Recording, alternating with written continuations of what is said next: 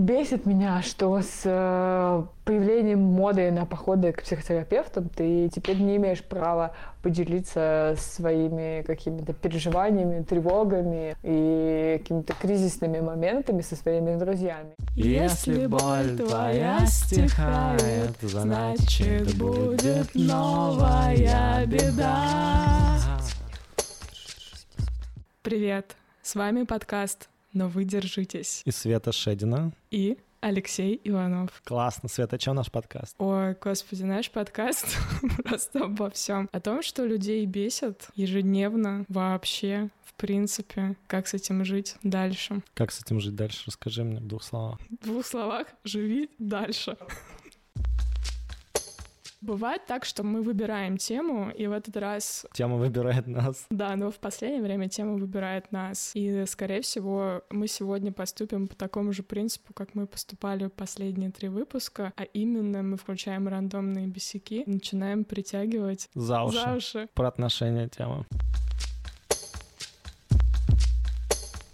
Знаешь, есть такой фильм «Все песни только о любви», но он, по сути, в названии явно как бы месседж, что типа, ну, если так, раскопать любую песню, то ты поймешь, что она о любви, потому что, ты знаешь, много песен про, не знаю, про то, как строить завод или класть кирпич, растить сына, условно даже. Ну, короче, какое-то количество, наверное, есть, но, в принципе, они все о любви. Да, ты как-то даже в первом сезоне уже говорила, что все бесяки о любви, и очень многим людям эта метафора запала. Светочка, я просто хуею с твоей памяти, она мне нравится. Мне нравится, что ты все забываешь, и потом как будто заново это говоришь и радуешься тому, что нашел удачную метафору. Я забываю не все, я забываю только последние двадцать четыре часа.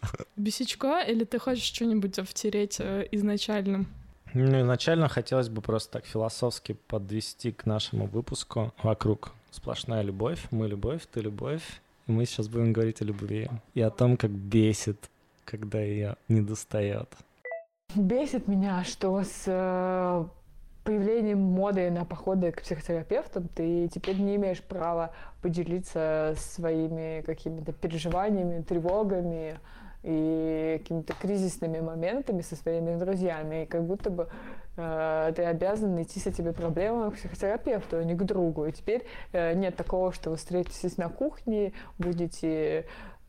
пить вино и рассказывать друг другу, как у вас не получились очередные отношения, или как на работе у тебя сплошные бесяки, или ты не знаешь, что делать со своей жизнью, и теперь все эти вопросы ты должен решать не с друзьями, а в кабинете психотерапевта, лежа на диване, и рассказывая это все ему.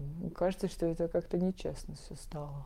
Ну чё, Свет, ты с подругами и друзьями обсуждаешь, когда тебе хуёво и хочется поныть? Да, конечно. И я тоже. Еще у нас есть психотерапевты, которым мы тоже ноем. Психотерапевты, друзья, шаманы, коучи, боксерские тренеры, куча разных людей, с которыми можно что-нибудь делать. Кому-то можно поныть, кому-то можно, с кем-то можно забухать, с кем-то можно поделиться, кто-то тебя пропоет, кто-то тебя там пробоксирует, пропотеет. Демонов, когда выпускаем, мы можем выпускать их в разных формах. Мне кажется, я, по крайней мере, в своей жизни не ощутил с моими друзьями, с моим кругом, что люди мне говорят, типа, сейчас модно ходить к терапевтам, поэтому завали коваришку и давай, как бы, плати за возможность высказаться и поныть. Ну, как бы, просто сейчас как-то стало более, мне кажется, понятно, что люди — это такие древние существа достаточно в мире совершенно новых машин и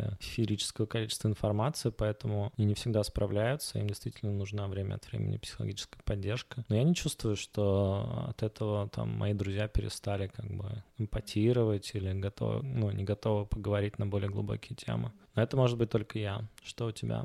Ну, более того, мне кажется, сейчас даже незнакомые люди, но объединенные некой, может быть, идеей, более готовы к контакту очень искреннему. Я недавно была в Москве и посещала твои митапы. Лёша собрал людей классных в Москве, в Петербурге, а я просто приехала и посетила... Как шальная императрица. Как шальная императрица эти... штуки. Ты в первый раз видишь вообще людей, но они готовы раскрыть себя, готовы принять тебя, и мы даже устроили там пару раз «кадл-падл». Расскажи нашим слушателям, что такое. «Кадл-падл» состоит из двух слов английских. «Кадл» — это обниматься, обнимашки. «Падл» — это лужа. И достаточно популярная тема там, в Сан-Франциско. Уже, на самом деле, в Москве есть «кадл-падл» вечеринки, когда люди собираются и просто обнимаются в большой куче мале. Соответственно, вырабатывается наш любимый гормон окситоцин. Всем классно, стресс снижается, радость повышается. повышается. И люди сначала такие были: ой, ну нет, я не знаю, может быть, нет, но в конце вечерины прям все очень обнимались. И была в Петербурге одна девушка, которая прям это изначально идею отталкивала, а в конце, когда все уже решили разойтись и без всякого кадл-падла, она встала и сказала: ой, а давайте сделаем. То есть, в принципе, то, что мы иногда отталкиваем сами, это то, что нам сейчас, в принципе, и нужно. Я согласен. Слушай, про бесяк хочется еще такую тему сказануть здесь. Ну вот ты просто применила форму такую, что метап — это тоже же форма какая-то такая групповой терапии фактически. Я знаю, что очень многие люди поэтому ходят на тренинги личностного роста, прости господи, и прочие вещи. Мне кажется, там внутри стоит такая какая-то потребность в том, чтобы как-то жить, чувствовать, развиваться и быть частью, ну как бы частью мира. Но то, как нам преподали, так сказать, в раннем возрасте формулу того, как себя и других любить, иногда не соответствует нашим, на самом деле, глубинным желаниям, потребностям, поэтому не всегда получается это реализовать. Но я в какой-то момент пришел к тому, что у психологов организационных, когда они объясняют, условно, в чем смысл таких вещей, как эмоциональный интеллект и прочее, знаешь, touchy-feely, это что-то называется в Штатах. То есть, когда тема касается не то, чтобы там, типа, заграбастать бабла или вырастить компанию, или там, типа, выполнить план, перевыполнить план. Когда, наоборот, дело касается психологии, есть ощущение, что вот эти touchy-feely вещи, они нужны как раз потому, что есть, условно, две, два направления развития вектора. Они перпендикулярны друг другу. Один вектор — это достигать, и как будто, знаешь, ты всех локтями так разбрасываешь, двигаешься вперед. А другой вектор — это, наоборот, типа всех собирать. Группу поддержки, там, свою семью, друзей и так далее. Ну, то есть, условно, чтобы преуспеть, тебе нужно всех растолкать, а чтобы чувствовать себя классно, тебе нужно всех собрать. Лучшие лидеры, они получаются, когда у человека есть умение достигать целей, добиваться задач, и при этом как бы не расталкивать всех, а собирать всех вместе для достижения этой цели. Ну, то есть такая вот получается интересная модель, немножко парадоксальная, но серьезно, почти, почти все крутые лидеры именно с точки зрения менеджмента прокачаны. Я не говорю про предпринимателей, которые там на Марс летают непосредственно. Про них как раз говорят, что они довольно хуёвые лидеры, если честно. А вот люди, которые умеют менеджить людей так, чтобы они задерживались в твоей организации, так, чтобы они там делали больше, чем от них требуется, многие из них на самом деле имеют вот эту возможность, умение. Поэтому, может быть, это тоже такой вектор, ну, подумать, как совмещать одно и другое. Как ты недавно писал про усилия, это тоже все инициатива. То есть это не падает с неба. Нужно собраться, нужно создать время, пространство, организовать там, людей вокруг себя, вокруг какой-то идеи, может быть. И на самом деле мир, он с удовольствием откликается на такие штуки, потому что, скорее всего, если ты чувствуешь какую-то потребность в коннекте, другие люди, такие же, как ты, похожи на тебя, тоже это чувствуют. И, в принципе, большинство людей, ну, готовы там просто сидеть и ничего не делать, но если даже сделать какое-то минимальное усилие, там, спросить кого-то, предложить, может быть, люди не загорятся сразу, но кто-то загорится. Мы с тобой говорили раньше про Полунина, про его тед-talk? Мне кажется, мы не говорили, мы просто это обсуждали в мессенджере. А, окей. Но я была на его снежном шоу в Петербурге. Это было охренительно. Я была с мамой, она всем своим видом показала, что это для нее было заебись, потому что она прыгала, там вот эти шары пихала, а в снегу ковырялась. Ее внутренний ребенок и мой внутренний ребенок. Просто они пробудились, и мне казалось, что мы с мамой в этот момент одного возраста. Но вот про Полунина просто хочу сказать, что у него есть офигенный тед-talk, несколько лет назад записанный, называется «Счастье дурака». И он короткий, но я его рекомендую всем, потому что, на мой взгляд, Полунин живет как раз по принципам не достигаторства, а вот этого, назовем это, экстремального эмоционального... антидостигаторского, не, эмоционального коннекшена, да, то есть он через а, свою связь с другими и через свою связь с другими людьми, через свое творчество очень так нащупывает какой-то свой путь. Ну, то есть, конечно, есть риск всегда умереть э, как бы нищим, но зато будет интересно. Но при этом, при том, что он там не достигает и у него там не рвутся штаны от усилий, mm-hmm. а он в этом мире космоса и хаоса творческого проживает, все билеты были раскуплены на весь его тур в Петербурге, на весь его тур в Москве. Как бы он проявляет себя аутентично, так как никто не проявляет. И это офигенно, когда ты можешь быть свободен абсолютно в своем творчестве. Люди это ценят, люди это чувствуют, когда... что-то кто-то делает аутентично. Свет, как думаешь, наши слушатели чувствуют, что мы с тобой аутентичны в нашем подкасте? Ну, у меня была возможность наконец-то пообщаться с живыми людьми, которые слушают наш подкаст. Не с зомби, как обычно, с настоящими. Так, и что они говорят? С настоящими живыми. Я за ними бегала с телефоном и записывала видео для тебя, чтобы ты на эти видео помедитировал. Я удивилась, насколько сразу ты совпадаешь с человеком. То есть он прошел вот этот фильтр, и вы сразу можете общаться очень на там, дружеской волне. Ну и, соответственно, из-за того, что мы с тобой себя не фильтруем, мы такие, какие мы есть. С одной стороны, нам пишут какие-то говнокомментарии на iTunes, люди, которые нас вообще не понимают, и мы, скорее бы всего, с ними в реальной жизни не смогли схлопнуться. Но, с другой стороны, у нас есть группа офигенных единомышленников, с которыми просто общаться очень легко и приятно сразу. one hundred percent agree with you. Еще э, нас спрашивали, что мы курим перед э, записью. Мы вообще ничего не курим, ребят. Мы просто такие блаженные по жизни. И перед записью мы пьем травяной чай и медитируем. Я не могу сказать, что я блаженный, но просто ты садишься на пуфик, такой весь залотушенный. Приглушенный цвет. Да, начинаешь писаться, голос там, чакры плеча открывается, вот это все. Ты такой потихонечку такой, типа ла-ла-ла-ла-ла-ла-ла-ла. А у тебя бывает такое, что тебе кажется, что твой голос звучит, но как будто он не из тебя звучит, а где-то ты далеко, и он как будто из космоса вообще? У меня такого ощущения нет, но несколько раз у меня было ощущение, что я делаю что-то, когда как будто что-то говорит через меня. Я такой, типа, тупо проводник какой-то. У меня такого на подкасте, наверное, нет, может быть, редко бывает. Я это ощущение схватила, когда я проводила групповую медитацию в Москве, и мне показалось, что вот не я провожу медитацию, а медитация проводит меня, да. Это было круто. Медитируй быстро, просветлись молодым, как говорится. Ужасно бесит, что все уверены, что у библиотекарей очень легкая работа. Ну, типа сидишь, ничего не делаешь, книжки читаешь.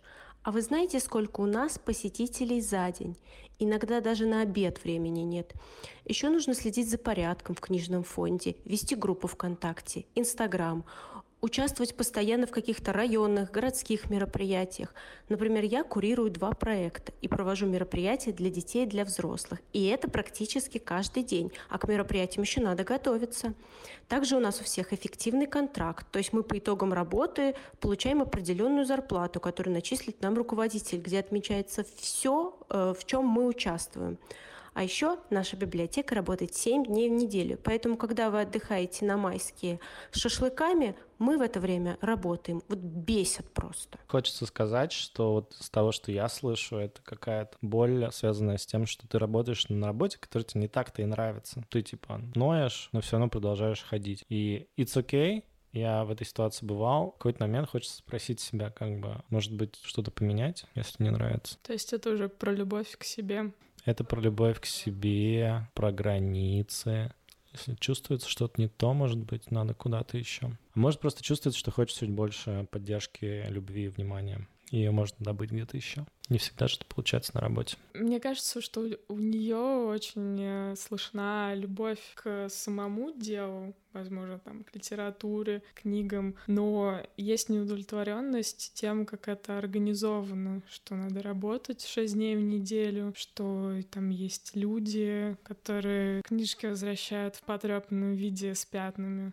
Негодяя. А ты никогда не думала о жизни в Швеции или Финляндии, где четырехдневная рабочая неделя и шестидневная рабочая неделя? Мне очень нравится в Швеции. Больше всего нравится в Норвегии. Когда я была в Осло, я просто влюбилась в этот город. Там не хочется повеситься, если там живешь больше двух недель? Я не жила там больше двух недель, mm. поэтому у меня были желания только есть эту вкусную еду, ходить, смотреть на фьорды, на красивых людей, на березке. Было круто. Про библиотеку просто, ну, мне тоже кажется, что любовь к своему делу — это важно, ремесло. Мне кажется, как раз ты хорош, когда ты хороший ремесленник, то ты можешь выбирать условия. Чем глубже ты э, погружаешься, вместо того, чтобы там хныкать о том, как все плохо устроено, ну, как, ну, я считаю, это окей, но это не, не продуктивно. Если ты все это время это делаешь, пытаешься через это что-то поменять, скорее всего, не произойдет ничего. Но если ты понимаешь, куда копать, и начинаешь, например, углубляться в это дело, становится все лучше, лучше, лучше. Скорее всего, есть какие-то варианты начать управлять ситуацией так, чтобы она, условно, не занималась все твое время и так далее.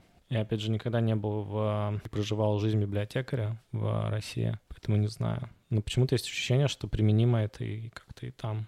Ты что думаешь, Свет? Ну, это применимо к огромному количеству проектов. Ну, скажем, не огромному, но есть, например, BookMate, который занимается книгами, либо Полка, проект про русскую литературу. И, наверное, те части, которые не нравятся, всегда можно кому-то передать. Например, мне не очень нравятся там менеджерские части в моей работе. Я стараюсь по максимуму ее куда-то спихнуть, потому что это просто не моя стезя. На Васю. На Васю. Или на Глеба. Глеб — это наш продюсер. Глеб, привет. А Вася нам делает очень классные маски для Инстаграма. Вот я, кстати, хотел пример дать. Я где-то в ноябре ощутил некоторое такое состояние, похоже на бернаут. Выгорание. Да, выгорание. Я думаю, что-то странно. А, ты знаешь, как-то хохма, которая, типа, настоящий миллениал должен успеть сделать три вещи. Записать подкаст, закрыть, закрыть стартап, стартап и выгореть. выгореть. Но это очень тема вообще в Москве популярная сейчас. То есть, когда мы с тобой там жили, я практически не слышала, что люди выгорают, потому что, видимо, они просто страдали и потом впадали в анабиоз, и когда уже не могли ничего делать. А сейчас люди относятся к себе с некой заботой и понимать, что вот сейчас они уже близки к какому-то... Грехопадению. Грехопадению или просто падению в депрессушку. Есть... гипотеза, что вот это вот ощущение, то есть если ты ловишь его и понимаешь, окей, сейчас мне плохо, можно как бы лечь в кроватку и типа накрыться одеялком и оттуда не вставать две недели, а можно, ну, поговорить с собой, поговорить с другими, поговорить с друзьями, как-то разработать план действий и там, не знаю, то, что я сделал, я пошел к ребятам, с которыми я работаю, на которых я работаю, сказал, смотрите, как бы я сейчас веду там четыре команды одновременно, для меня это слишком много, перестал геройствовать и просто сказал, что сорямба, надо что-то придумывать. И как-то довольно быстро нашелся бюджет и на каких-то фрилансеров, и, в общем, какие-то вещи деприоритизированы оказались. Короче, я к тому, что очень часто мы просто имеем набор а, реальных возможностей что-то сделать. Ну, ты условно знаешь, представь себе человека очень волевого. Представила. Очень целеустремленного, который хочет передвинуть какую-нибудь большую-большую гору, но при этом очень хлюпенький. Просто он физически не сможет это сделать. Вот мне кажется, что вот эта вот возможность что-то сделать или не сделать, она у нас действительно есть. Когда мы чувствуем, что она отсутствует, надо как-то дать себе возможность передохнуть. Не стесняться воспользоваться помощью других людей. И в библиотеке наверняка можно устроить какой-нибудь волонтерский проектик, подключить население к нему, чтобы они там картотеку сделали новую, какую-нибудь классную. Еще, знаешь, есть иногда такая тема, что, ну, когда тебе, когда ты поднываешь, особенно в советское время, когда как бы все было, типа, не про достиженчество ни разу, а про, типа, следование правилам, да? От тебя ничего реально не зависело, и это была такое, такая форма получения внимания и заботы. Ну, потому что как бы все хуёво, давай поновим про это, и люди придут и такие, да, хуёво.